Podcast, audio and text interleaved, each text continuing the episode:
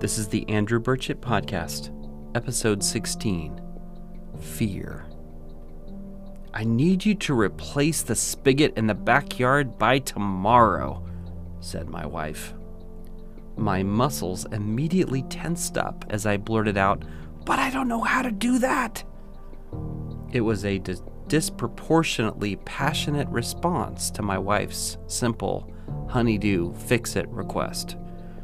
Normally, it's not a problem for me to seek out someone who can help me to learn how to do a new project, watch a YouTube video to learn.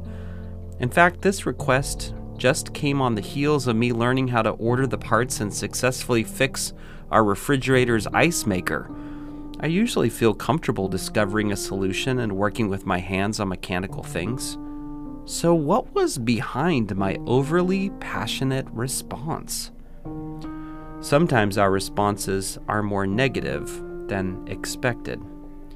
Do you ever find yourself angry, irrational, upset, or reactive out of the blue and then quickly stuff your emotions back down where they came from? How many times do we experience a flare up of passionate, negative emotion because under the surface it's being pushed to the surface by fear?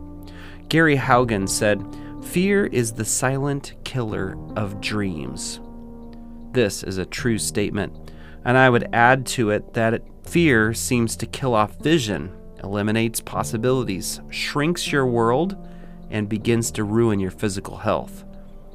As I was journaling today, I realized that there was fear hiding underneath my response to that small honeydew item that my wife delegated to me. As I reflected on my irrational protestation to outdoor plumbing, it became clear that my comment was masking the real issue. What fears were fueling my outburst that day?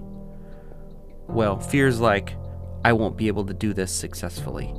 I'll make it worse, not better. I'll take it apart and not be able to get it back together, and we won't be able to turn the water on to our whole house. I'll mess it up and we'll have to spend more money than we have for someone else to fix it. I'll feel like a failure. The list can grow as long as you focus on what you can do wrong. Whatever you focus on will grow large in you. And it's so important to take regular time to reflect and take inventory of our fears. My fears in this situation were based on lies. I was believing the lie that I'm not enough. I'm not smart enough, mechanical enough, good enough.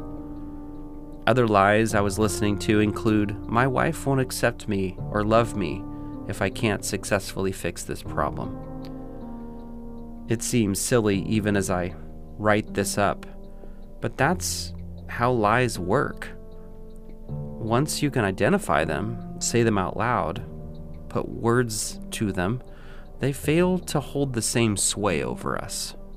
Unexamined fears will unwittingly lead you. It's time to switch from defense to offense to play to win. It's important that we face our fears, sort out the lies, and instead apply truth to them. We must walk with others in a community of courage. If we choose to live in isolation, the lies of the enemy will multiply and be louder in our ears. A friend sent me this message this week. We arrange our life around what we worship. If we are arranging our life around fear, we have made it our God and we are worshiping it by the way that we serve it. That's a pretty good message.